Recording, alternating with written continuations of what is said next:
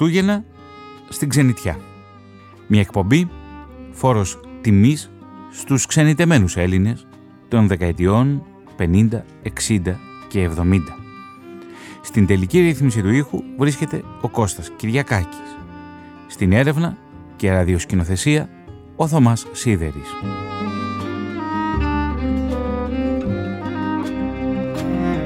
Το μεγαλύτερο πρόβλημα που κλήθηκαν να αντιμετωπίσουν οι ελληνικές κυβερνήσεις μετά τον Δεύτερο Παγκόσμιο Πόλεμο και τον εμφύλιο ήταν η απασχόληση, η ανεργία δηλαδή και η υποαπασχόληση. Ο εμφύλιος είχε δημιουργήσει εκατοντάδες χιλιάδες μετανάστες ανέργων, ενώ η προσφορά εργασίας από πρώην αγρότες της πόλης δεν μπορούσε να απορροφηθεί. Το πρόβλημα της απασχόλησης όμως δεν λύθηκε αποτελεσματικά. Η κοινωνία διατηρούσε τάσεις κοινωνικού διχασμού, απόρρια της μετεφιλιακής διαίρεσης. Έτσι, η Ελλάδα χαρακτηριζόταν από εξαιρετικά ποσοστά ανεργίας σε αντίθεση με αυτό που συνέβαινε το οικονομικό θαύμα των δεκαετιών του 1950 και 1960 στην υπόλοιπη Ευρώπη λόγω του αναπτυξιακού οργασμού αυτών των κρατών.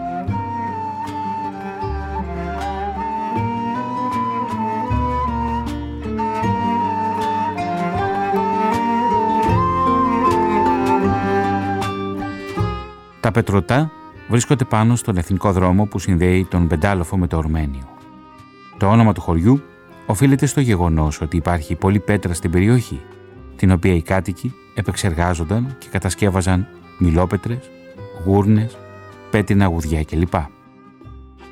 Τα παλιά σπίτια του χωριού ήταν διόροφα, με πέτρινο ισόγειο και ξύλινα μπαλκόνια. Αν και πριν τον πόλεμο τα πετρωτά ήταν κεφαλοχώροι και είχε πάνω από 3.000 κατοίκους, σήμερα πια δεν έχουν μείνει ούτε 300. Τα πετρωτά ξεκληρίστηκαν από τη μετανάστευση. Πρώτα οι άντρες και μετά οι γυναίκες, όταν κατάφεραν να φύγουν, να πάνε να σμίξουν με τους άντρες τους.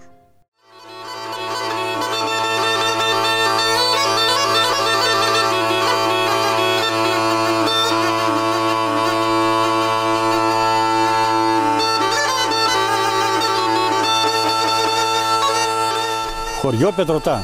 Από εδώ αρχίζει η Ελλάδα. Τα Πετρωτά είναι ένα από τα, από τα πιο παλιά χωριά της περιοχής. Το χωριό ήταν πάρα πολύ μεγάλο, είχε γύρω στους 2.500 με 3.000 κατοίκους. Λόγω του μεγάλου πληθυσμού, ο κόσμος δεν μπορούσε να ζήσει, γι' αυτό και αναγκάστηκε να μεταναστεύσει στην κεντρική Ευρώπη.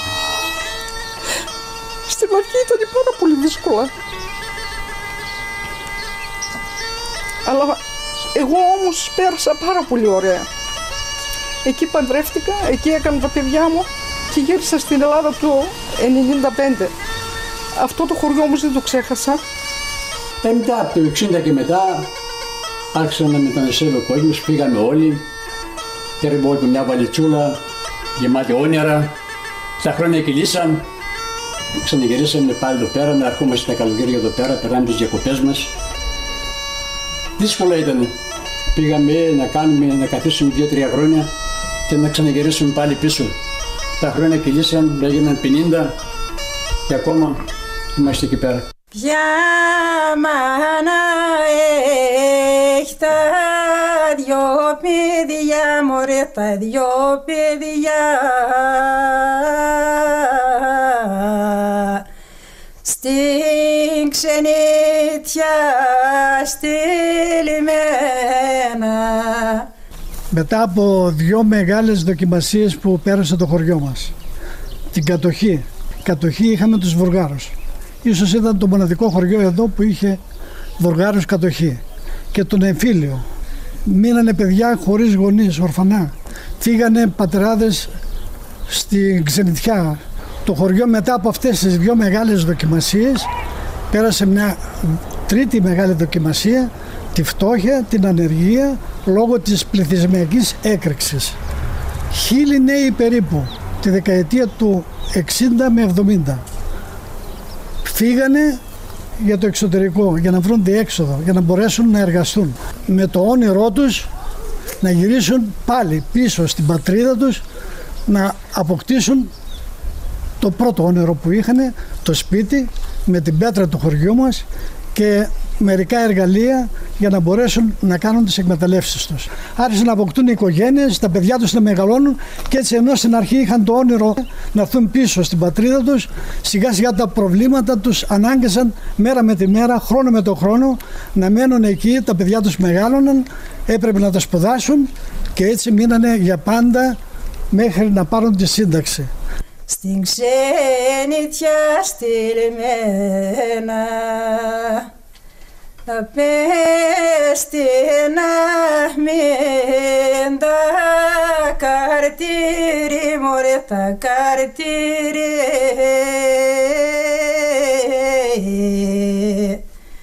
να μην τα περιμένει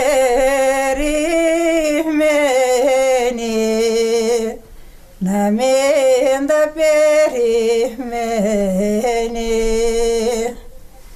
μην τα περιμένει και εκείνα ψαριά ψαρεύαν μωρέ ψαρεύαν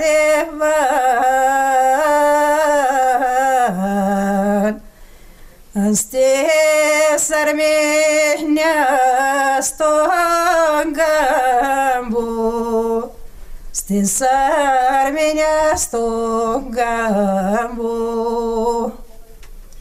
αρμήνια στον κάμπο και χαρεμένια νερό κάτι βάζ μωρέ νερό κάτι βάζ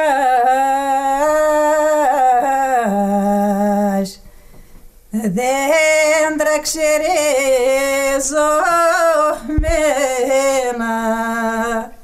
δέντρα ξερεζωμένα κατέβασε και μια μιλιά με μήλα φορτωμένη. Και στη Μελίτσα στην κορφή δυο αδέρφια αγαπημένα και στη Μελίτσα στην κορφή δυο αδέρφια αγκαλιασμένα. Δυστυχώς όλοι φεύγουν, δεν έχει μείνει κανείς. Κάποτε εδώ όπως έχω ακούσει ήταν 3.000 άνθρωποι, 2.700 άτομα. Από τους γονείς μου το άκουγα αυτό πάντα. Και τώρα μείνανε μόνο λίγοι παππούδες και γιαγιάδες.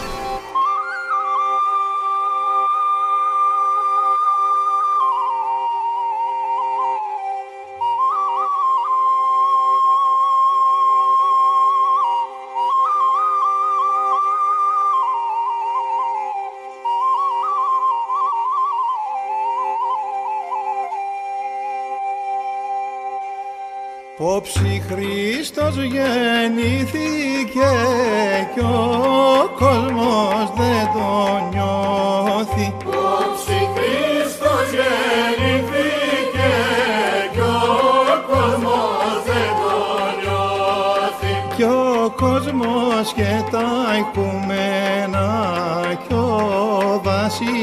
βασίλας Ηρώδης. Κι ο κόσμος και τα οικουμένα κι ο βασίλειας Ηρώδης.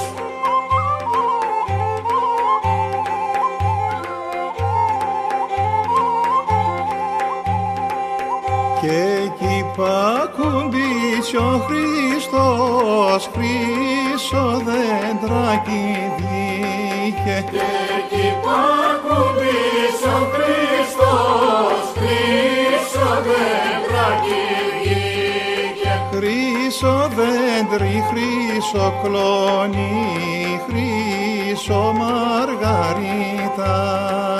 Χρυσό δέντρι, χρυσό κλόνι, χρυσό μαργαριτάρι.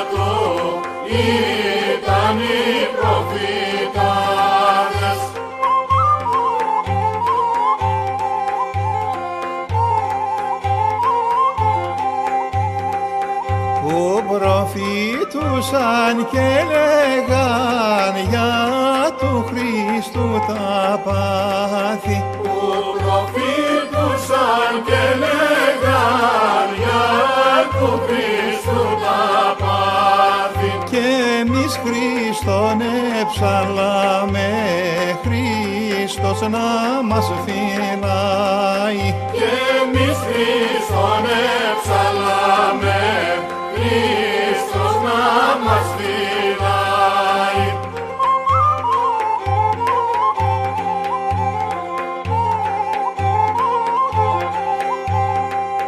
Ως άστρα έχει ο ουρανός και φύλλα τα δέντρακια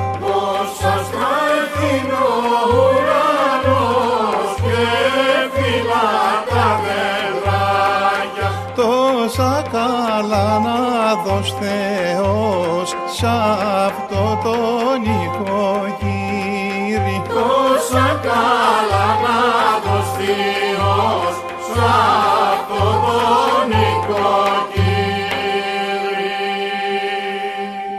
Είδες που λέει μια λαϊκή παροιμία στο χωριό μου, όποιος έχει το μέλι λέει το γλύφει.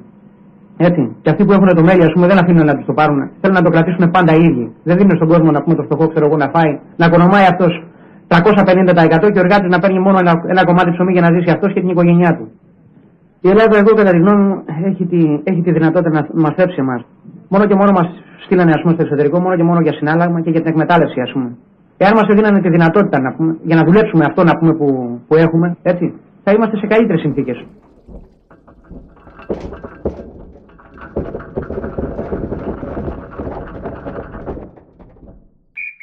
Τα, τα χρόνια εκεί τα ήμασταν ε, φτωχοί.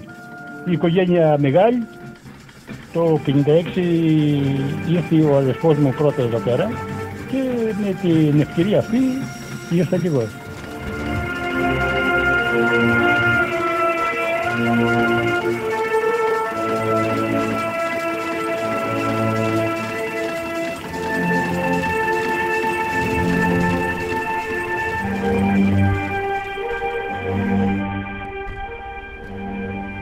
Ήρθα το 64 και ήρθα σαν ανθρακορίχος με κοντράτα στο Βέλγιο. Δούλεψα στα ανθρακοριχεία σε ένα άλλο, όχι σε αυτό που βρισκόμαστε, σε ένα άλλο εδώ πιο κοντά.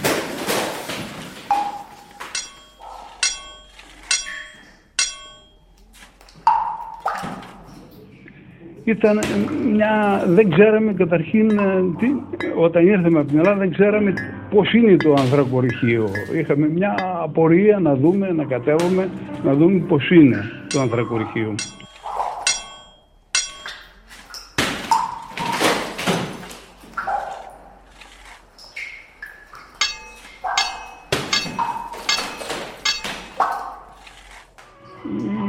Η ελπίδα αν υπάρχει ελπίδα ζωής είναι το χωριό μου, η ελπίδα μου ας πούμε να γυρίσω μια μέρα ε, τουλάχιστον ε, τα τελευταία χρόνια της ζωής μου ε, να, να αισθάνομαι ότι ε, θα μείνω ε, στο, στο χωριό μου εκεί. Είναι μια παρηγοριά που το ελπίζουμε. Δεν ξέρω αν θα μας συμβεί στην πορεία, αλλά το χωριό ε, ε, είναι... ε, Αν είχαμε δυο καρδιές, μία θα ήταν εκεί και η άλλη εδώ, στην πατρίδα. Γιατί 40 χρόνια εδώ, 43 και 25 εκεί, δεν μπορείς να, να πεις ποια από τις δύο αγαπάς πιο πολύ. Είμαστε, ε, πατούμε σε δύο βάρκες, είμαστε χωρισμένοι στα δύο εμείς οι μετανάστες.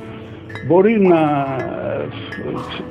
πολλοί να λένε «Α, εσείς καλά περνάτε στην Γενικιά», αλλά εμείς το ξέρουμε, η καρδιά μας ας πούμε το ξέρουμε.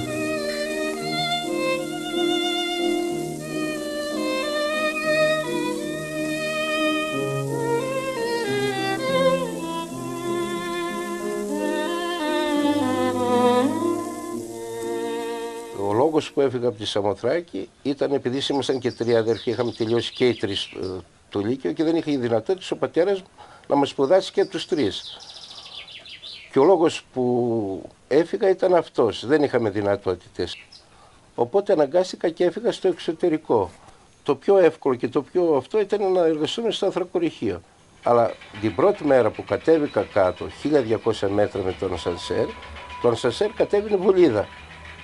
Οι περισσότεροι εκεί γυρίσαν πίσω και δεν κατεβήκανε. Εγώ άντεξα, κατέβηκα. Αλλά την πρώτη φορά που μπήκα μέσα στο κάρβουνο, έκανα και τον σταυρό μου.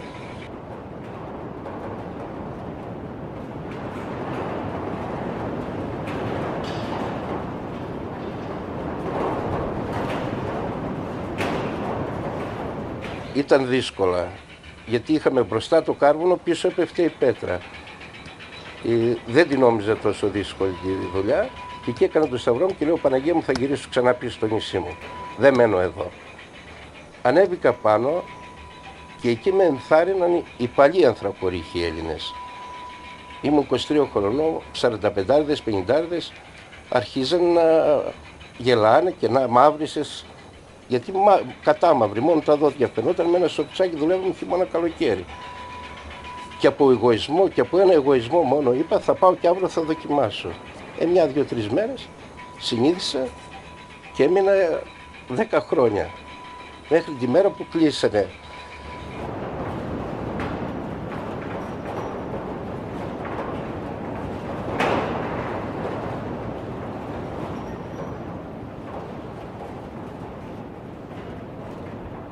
Οι συνθήκες ήταν πολύ δύσκολες.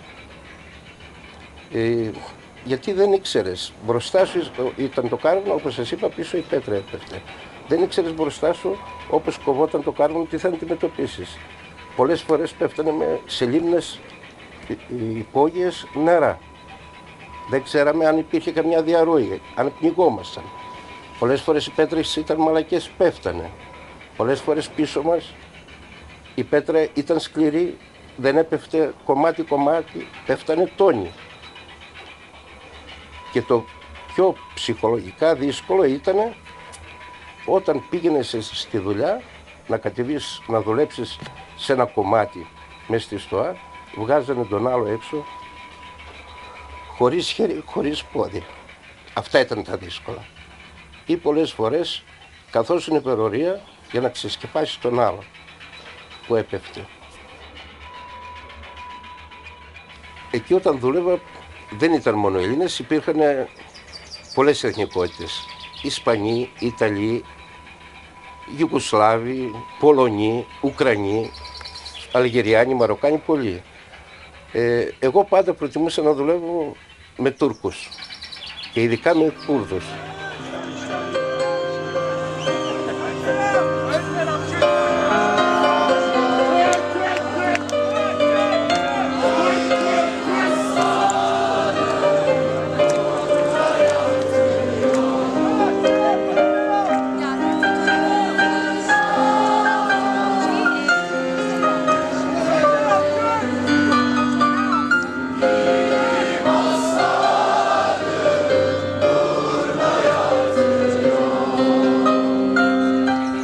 Χτύπησα μια φορά στο κεφάλι, θυμάμαι συγκεκριμένα, και με πήγανε στο νοσοκομείο, ο μόνος που με επισκέφτηκε ήταν Τούρκος. Κανένας άλλος δεν ήρθε. Δηλαδή, ξεχνούσες τις διαφορές, ξεχνούσες τα πάντα, δενώσουν εκεί. Όταν ήσουν μαζί δεν είχες, δεν σκεπτόσουν ούτε οικογένεια ούτε τίποτα, σκεπτόσουν το διπλανό σου. Ο ένας δούλευε για τον άλλο, να σώσει ο ένας τον άλλο δενώσουν, δηλαδή σαν αδέρφια ήμασταν.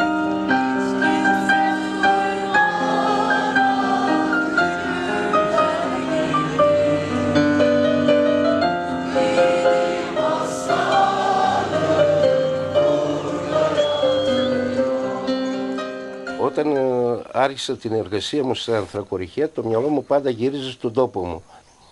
Ειδικά στις δύσκολες στιγμές θυμόμουν ε, τα παιδικά χρόνια μαζί με τους φίλους μου εδώ στην Παλιάπολη που παίζαμε στον αρχαιολογικό χώρο.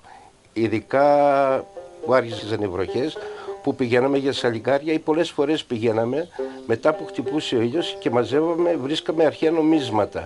Και θυμούμαι πολλές φορές με τον πατέρα μου που πηγαίναμε και μαζεύαμε τις ελιές. Και όταν πήγα στο Βέλγιο, πολλές φορές που άκουγα τους Βέλγους να λένε ότι είναι περήφανοι και έχουν μια ιστορία 100-150 χρονών, αυτό με μανέβαζε. Γιατί έλεγα ότι εμείς έχουμε μια ιστορία 3.000-4.000 χρόνια. Και μιλάνε αυτοί είναι περήφανοι και, ε, για τη δικιά τους ιστορία που είναι 100 χρόνια. Αυτό με έδινε ανωτερότητα, ένιωθα πολύ ανώτερος από αυτούς και ποτέ δεν ένιωσα μειονεκτικά απέναντί τους.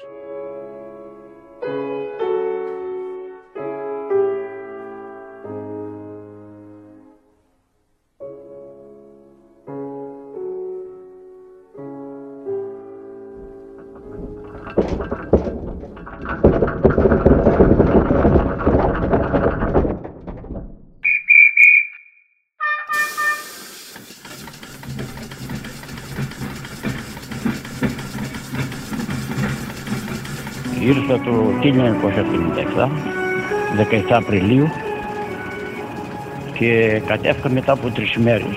Κατέφυγα στο ανθρωπορυχείο στο βάθος.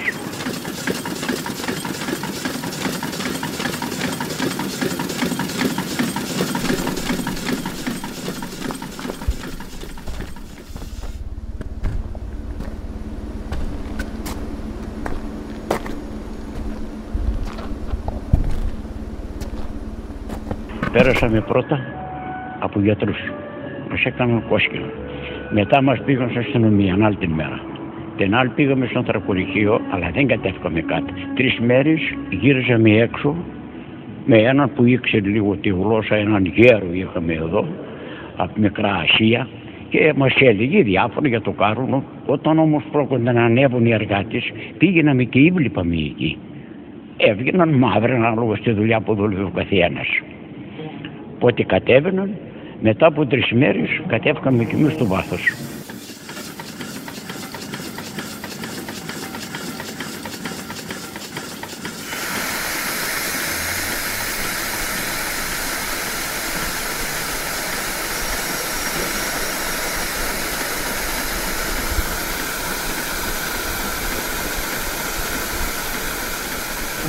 Είδαμε βαπτίσκαμε, είδαμε πώς, πώς δουλεύουν. Μετά από τρεις μήνες θέλησα να κόψω κάρβονο. Γιατί ήταν λίγα τα λεφτά που έπαιρνα μία. Και αυτοί που έκοβαν κάρβονο έπαιρναν περισσότερο. Πήρα έναν που δικό μας Έλληνα, σαν διερμηνέα για να δεν ήξερα με τη γλώσσα ακόμα. Μου λένε εντάξει, πάρει τα εργαλεία, πήραμε αυτό το πιστολέτο, μαρτοπίξ στα γαλλικά, πήραμε το λάστιχο Μπουιά το λέγανε αυτοί εκεί πέρα, αυτά δουλεύουν με πεπιεσμένο αέρα.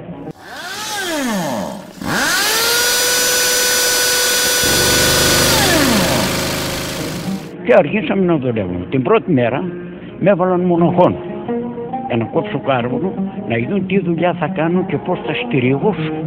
Όταν κατέφυγαν αυτοί κάτω, πέρασαν από εκεί από το πηγάδι ήταν ένα, αυτός ο Έλληνας που μας έκανε το Δερμενέα, ένας από την Γάλλη νομίζω ήταν, αν μην τα πολυλογούμε.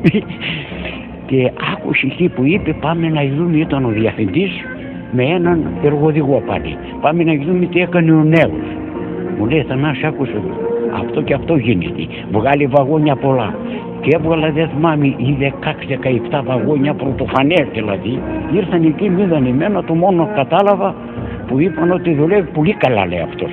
Μπράβο του λέει. Και έφευγαν.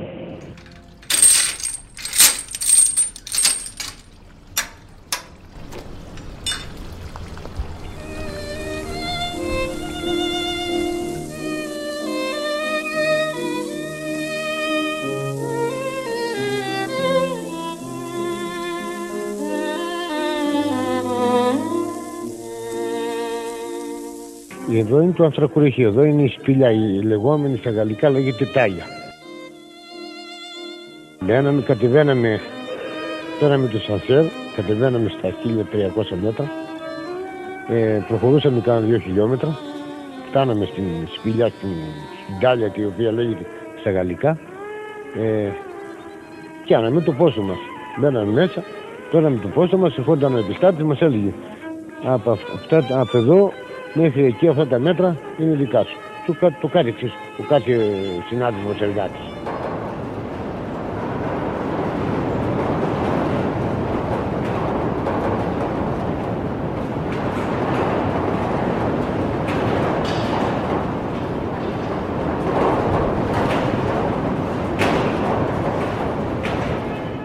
Βγάζουμε τα σίδερα, τα περνούσαμε στην άλλη μεριά. Για να μπορέσει η πρωινή βάρδια, εμείς ήμασταν πάντα νυχτερινοί. Αυτή τη δουλειά που κάνουν αυτοί εδώ είναι πάντα νυχτερινοί. Ετοιμάζουν για τους πρωινούς. Και η απογευματινή και αυτή ετοιμάζει, αλλά όχι πολλά πράγματα. Όπου έχει κάρβουνο δεν κόπηκε, η απογευματινή το κόβει, το βγάζει και η νυχτερινή το τελειώνει.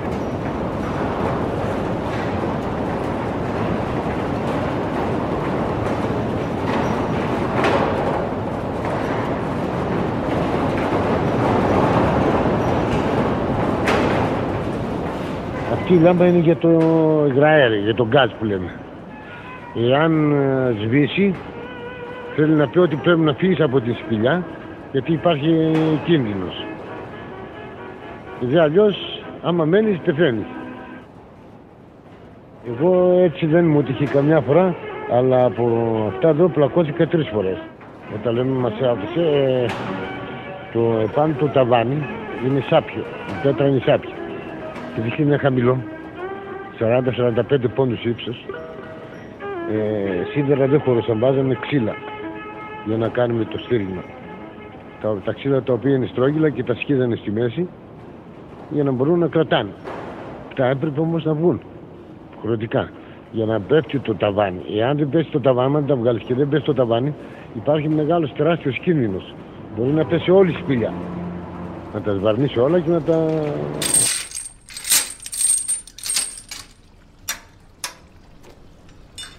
έναν ε, φίλο ο οποίος μέναμε μαζί στις αρχές ο οποίος ήταν και αυτός από τη Θεσσαλονίκη.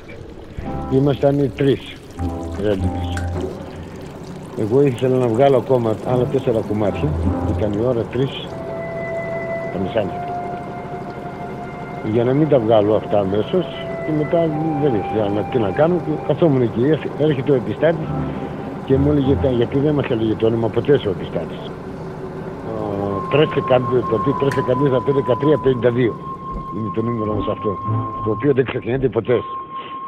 Ε, μας ρώτησε λέει τι κάνεις μου λέει 3 λέω ε, κοιτάω ότι τα γαλλικά δεν τα ξέραμε Μας περιπτώσει λίγα πράγματα. Λέω έχω αυτά τέσσερα κομμάτια δίπλα μου ήταν ένας άλλος συνάδελφος πάλι Έλληνας ο οποίος ήταν από τον Πειραιά. Ε, τέλος πάντων μπαίνει μέσα με τον μπήκε στην σπηλιά που κάτω να χτυπήσει να βγάλει το, το τα σίδερα. Τα λέγονται με τη φέρ, έτσι τα λένε τα σίδερα. Με το χτύπημα που έκανε τα πήρε όλα σβάρνα. Γιατί έπρεπε να το χτυπήσει το σίδερο σιγά σιγά, να φύγει η πίεσή του και μετά να βγάλει αυτή τη σπίνα. Φλάκωσε όλα, τα κατέβασε όλα κάτω. Εάν είχα και εγώ τα δικά μου, αυτά τα τέσσερα που δεν τα είχα βγάλει, και εγώ και ο επιστάτης όλοι θα ήμασταν νεκροί.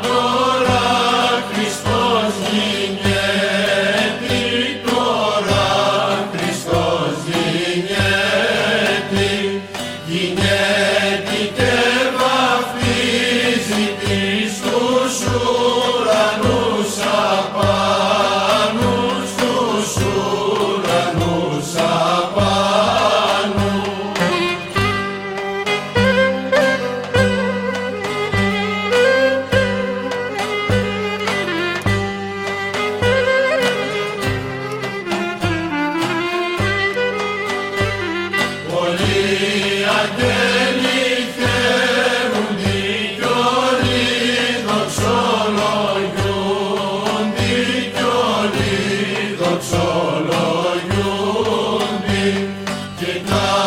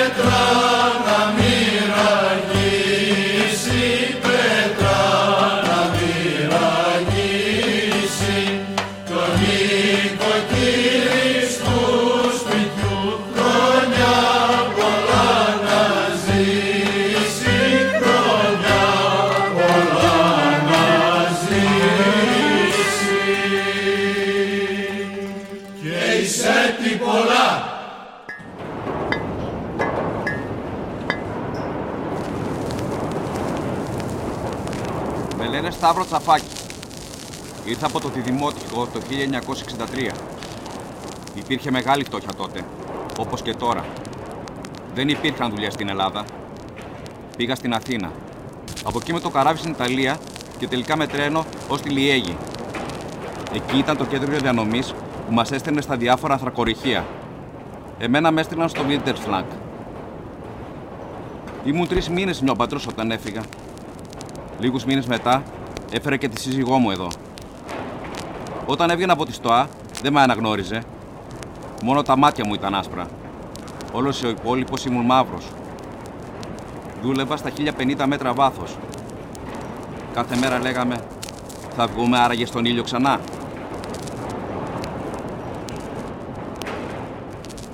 Όλοι οι εργάτες έμεναν σε παράγκες. Πρώην στρατόπεδο συγκέντρωσης αρχικά Γερμανών στρατιωτών. Αργότερα η εταιρεία έφτιαξε σπίτια, τα οποία ανήκαιζε στους εργάτες.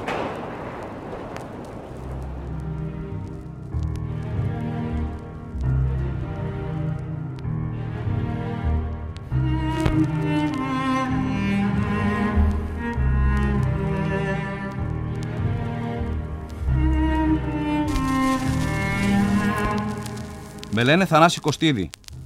Ο πατέρας μου ήταν αντάρτης στη Βουλγαρία. Διωγμή και φόβος. Έρχονταν οι μάιδες στο σπίτι. Τυπούσαν τη μάνα μου και εγώ έκλεγα. Μεγαλώνοντας, είχα δύο αδέρφια και έπρεπε να δουλέψω. Παρότι υπήρχε το θέμα με τα πολιτικά φρονήματα, κατάφερα να έρθω. Άλλαξα πολλά ορυχεία. Βαριά δουλειά. Αλλά έφερα τη μάνα μου και την αδερφή μου, αγόρασα σπίτι, παντρεύτηκα, έκανα δικά μου παιδιά.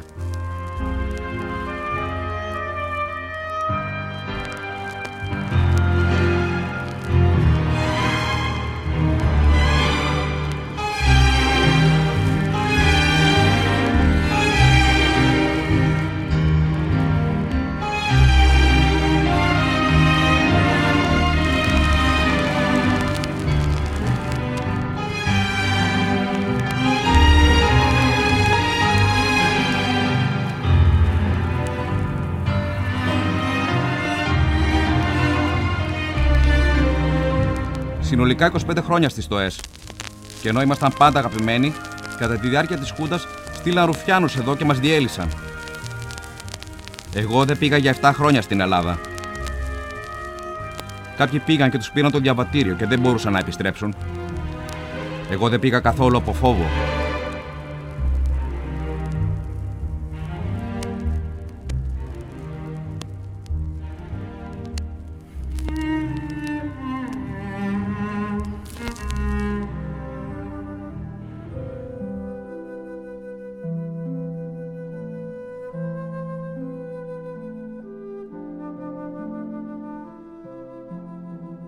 Μετανάστευση των Ελλήνων στις κάτω χώρες καθορίστηκε από τις ανάγκες της αγοράς εργασίας του Βελγίου και την πίεση για άμεση κάλυψη των αναγκών σε εργατικό δυναμικό με την προσωρινή πρόσληψη ξένων εργατών.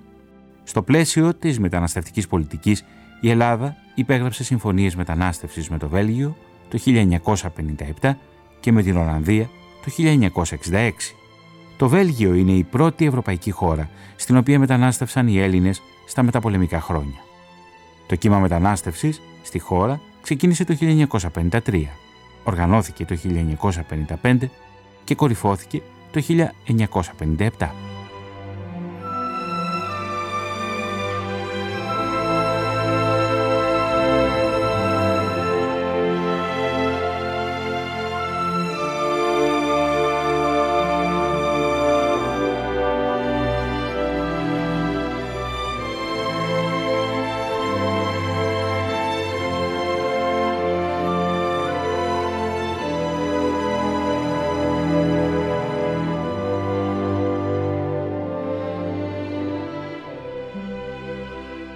Βέλγιο, το μικρό αυτό ομοσπονδιακό κράτος, έκρυβε στα σπλάχνα του θησαυρό που ονομάζεται άνθρακας και αποτελούσε εκείνη την εποχή πηγή ενέργειας για τη βιομηχανία.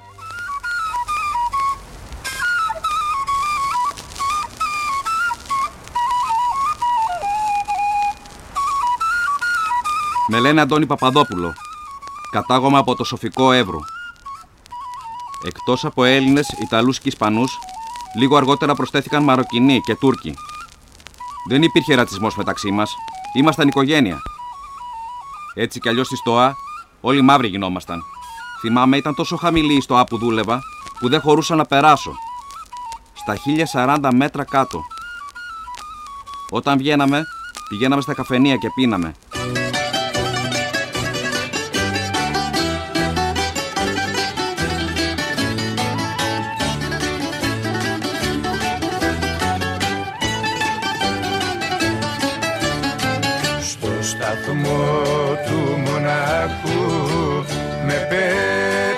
Πέταξε άκου η μαύρη μοίρα μου μάνα κακομοίρα μου. Όπου να με σουρπώνει το Ακρόπολης θα φτάσει να ταν και να κατεβάσει ένα φίλο ή γνωστό στο σταθμό του μονάχου με πέταξε άκου. Η μαύρη μοίρα μου μάνα κακομοίρα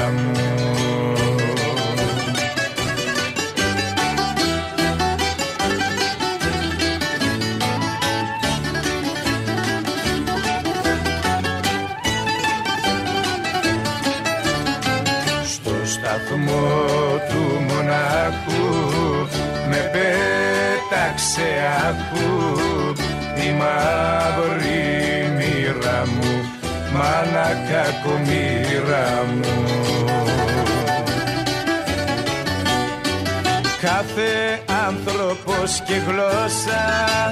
Ποιον ξέρω ποιος με ξέρει. Αφιλοξενά τα μέρη. Παγωμένες οι καρδιές. Στο σταθμό του μονάχου Με πέταξε άκου. Η μαύρη μοίρα μου Μάνα κακομοίρα μου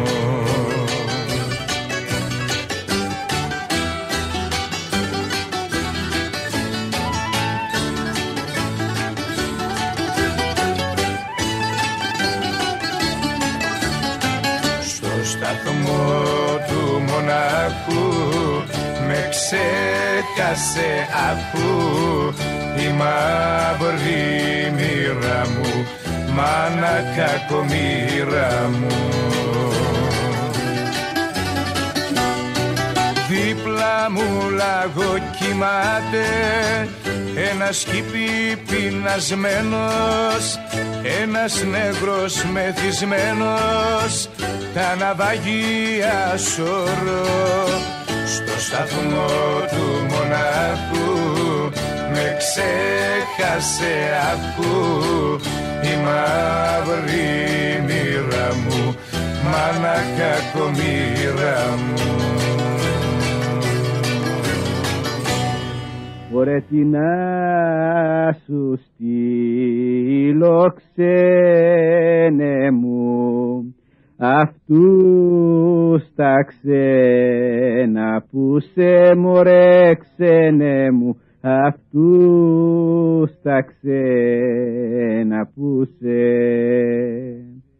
Ωραία να στείλω μη ήλωσε πετέ Κιδώνει μαραγιάζει μωρέ ξένε μου Οι εργάτες που ζουν χωρίς τις οικογένειές τους μένουν συνήθως σε κοιτώνες της φίρμας που δουλεύουν, τα χάιμ, ή στις παράγκες όπως λένε οι ίδιοι, που βρίσκονται τις πιο πολλές φορές δίπλα στο εργοστάσιο. Ε, είναι, είμαστε τόσο πολύ κοντά. Και από το εργοστάσιο στο Χάιμ. Από το Χάιμ στο εργοστάσιο και σαν να ζούμε σε αγροτικές φυλακές.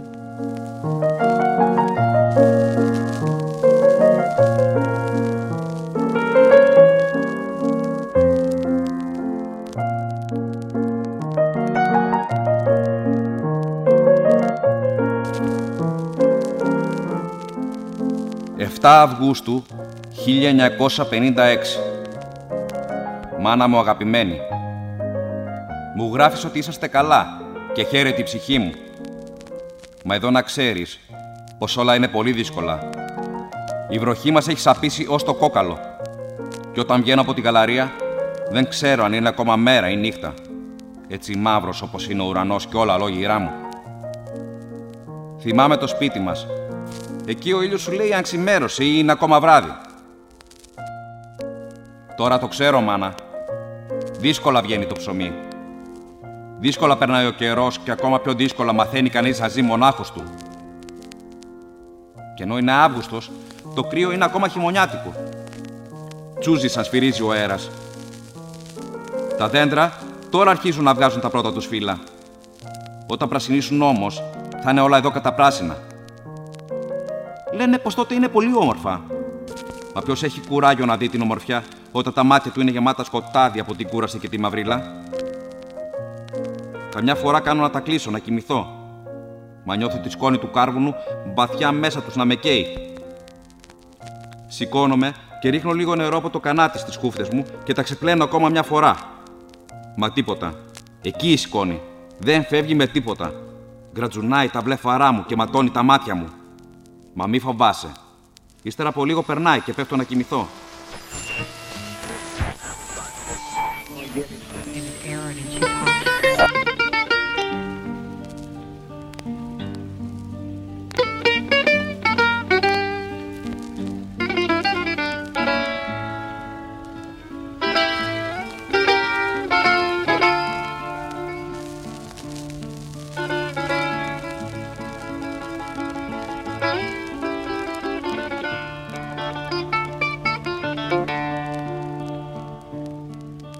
Σε αυτή την πόλη φαίνεται ότι κάνει πάντα κρύο.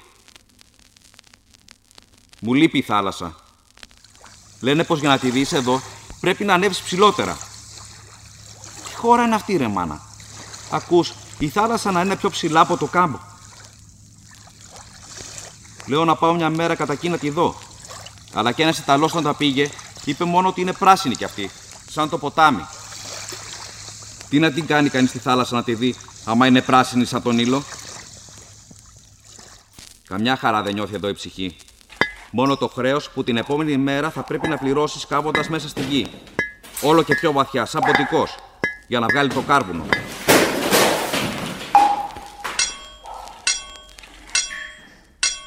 Λαγούμια σκοτεινά και υγρασία. Αλλά μη μου στεναχωριέσαι και σύντομα θα βρεθώ κοντά σας. Γνώρισα μια οικογένεια. Μένουν δύο χρόνια τώρα σε ένα μικρό υπόγειο δωμάτιο. Είναι από τον Εύρο. Καλοί άνθρωποι. Θα μείνουν χρόνια εδώ, λένε. Όχι πως τους αρέσει και πολύ, αλλά είναι αποφασισμένοι να φτιάξουν σε τούτο τον τόπο τη ζωή τους. Έχουν και το παιδί τους μαζί, ένα κοριτσάκι, την Κατερίνα. Έξυπνο παιδί. Μένουν σε ένα σπίτι εδώ κοντά μου. Ένα δωμάτιο όλο, όλο κάτω και ένα επάνω. Μικρό. σα ίσα να έχουν ένα χώρο για να κοιμούνται. Έτσι είναι όλα εδώ τα σπίτια. Μας παροχωρούν από ένα να μείνουμε. Σε μια γειτονιά, ειδικά για μας. Στενή δρόμη. Σοκάκια. Θεωρώ πως αν περάσει μια άμαξα δεν χωράει. Τόσο μικρά είναι.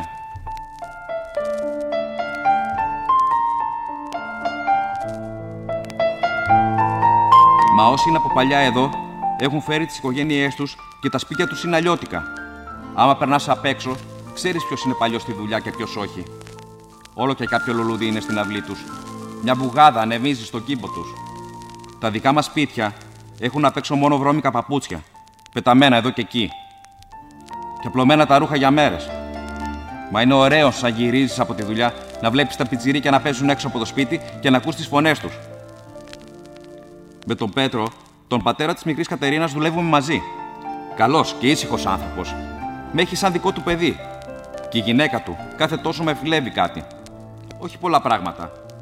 Φτώχεια έχουν κι αυτοί αλλά έχουν ανοίξει την καρδιά τους και με έχουν αγκαλιάσει.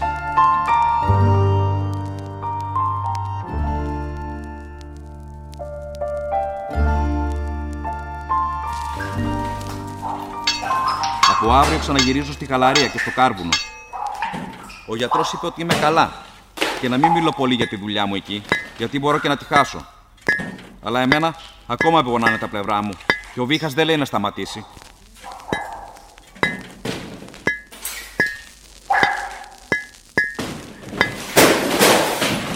Όλες αυτές τις μέρες δεν κατέβαινα βαθιά στη γη, και νόμιζα πως θα συνήθιζα να ζω πάλι σαν άνθρωπος και όχι σαν τυφλοπόντικας μέσα στο λαγούμι.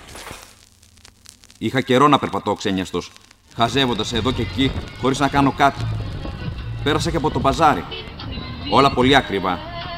Είδα όμως μια ωραία εσάρπα, όλο δαντέλα, σαν εκείνες που αγόραζες στην Αλεξάνδρεια ο πατέρας και σου έφερνε.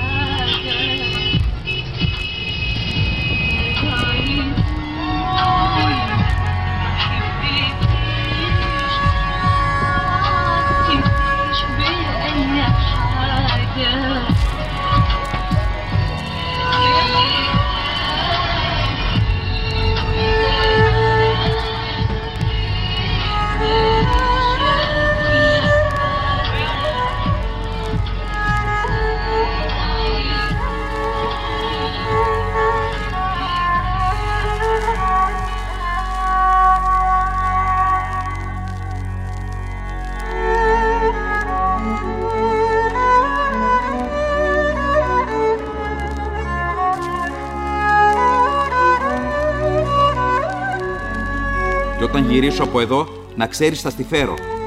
Και ένα ζευγάρι γάντια δατελωτά στη μέρη. Και ένα για την Αγγελική. Περπατούσα όλη μέρα σήμερα. Πέρασα και από την εκκλησία. Πώς μου ήρθε, ούτε κι εγώ δεν ξέρω.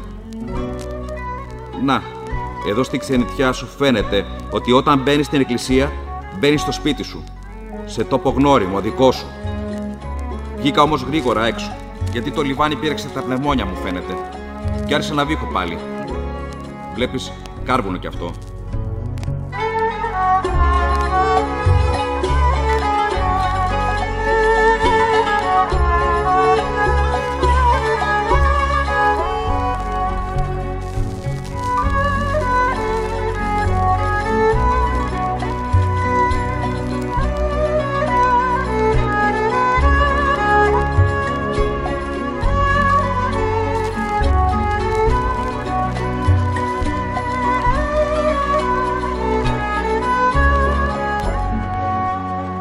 Μετανάστης θα πει ξένος μάνα. Θα πει μόνος. Έρημος. Αυτό θα πει και τίποτα περισσότερο. Θα πει φτώχεια και μοναξιά. Στην ξένη χώρα, λίγες πόρτες ανοίγουν. Και όταν ανοίξουν, σε κοιτούν σαν να πρόκειται κακό να τους κάνεις. Και δεν σου μιλούν. Λες και φοβούνται ακόμα και τα λόγια τους να σου χαρίσουν. Οι άνθρωποι σε αποφεύγουν. Σαν έφυγα από εκεί δεν ήξερα που να πάω. Δεν είχα και τίποτα να κάνω. Βάδισα σκυφτός μέσα στους άδειους δρόμους και η παγωνιά τρυπούσε το σώμα μου.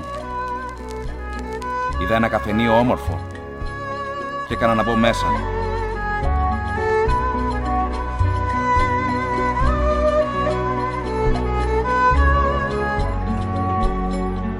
Ένας ισχυρός βήχας τον τράνταξε και ο Μιχάλης άφησε κάτω το μολύβι του και σηκώθηκε να πιει λίγο νερό. Το κάρβουνο που ανέπνε καθημερινά στη γαλαρία είχε κολλήσει στα πνευμόνια του.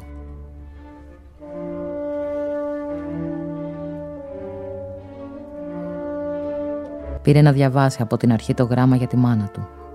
Μάνα μου αγαπημένη, μου γράφεις ότι είσαστε καλά και χαίρεται η ψυχή μου. Μα εδώ να ξέρεις πως όλα είναι πολύ δύσκολα. Εκείνη δεν έπρεπε να καταλάβει ότι η ζωή στο Βέλγιο για έναν εργάτη στα θρακοριχεία ήταν τόσο άσχημη. Έπιασε ένα κομματάκι λάστιχο και έσβησε την τελευταία φράση.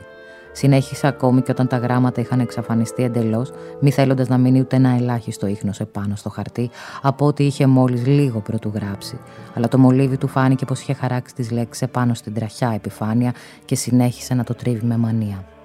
Όταν βεβαιώθηκε ότι δεν φαινόταν τίποτα πια, πως αν συνέχιζε να σβήνει θα κατάφερνε μόνο να σκίσει το χαρτί, άρχισε να γράφει ξανά. 7 Αυγούστου 1956. Μάνα μου αγαπημένη.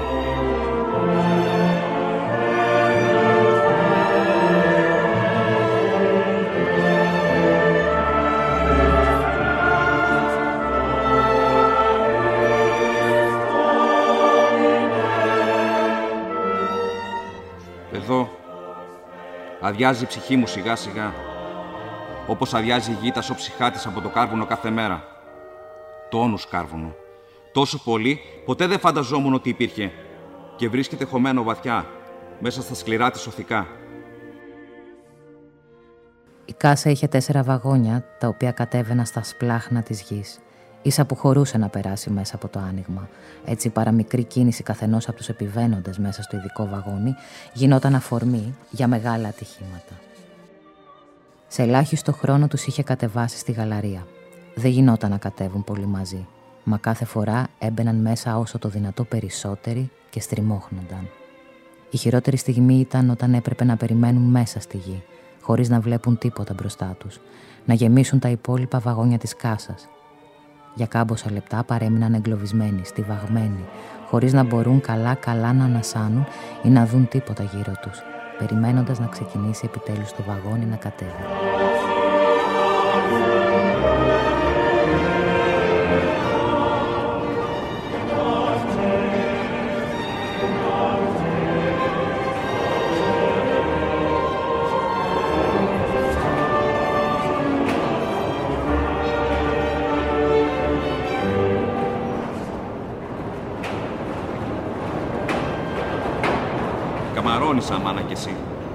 Και μου γράφει πως τώρα πια έγινα ξένος κι εγώ.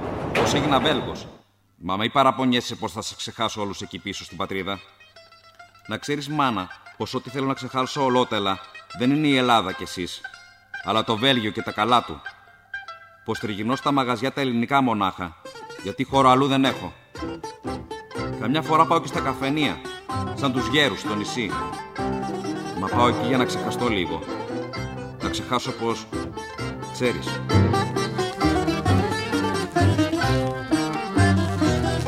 Δεν ξαναπέζω ζάρια πηγιά ούτε ραμί και πάστρα. Δεν ξαναπέζω ζάρια πια ούτε ραμί και πάστρα. Αχ μακάρι να μου τάξουνε τον ουρανό με τα άστρα. Μακάρι να μου τάξουνε τον ουρανό με τα άστρα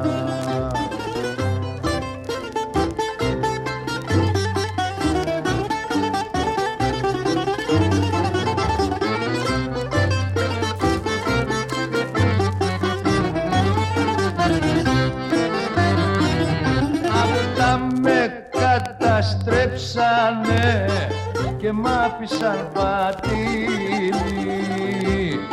Αυτά με καταστρέψανε και μ' άφησαν πατήλι Τώρα δεν έχω τάλιρο να πιω κανένα ποτήρι Τώρα δεν έχω τάλιρο να πιω κανένα ποτήρι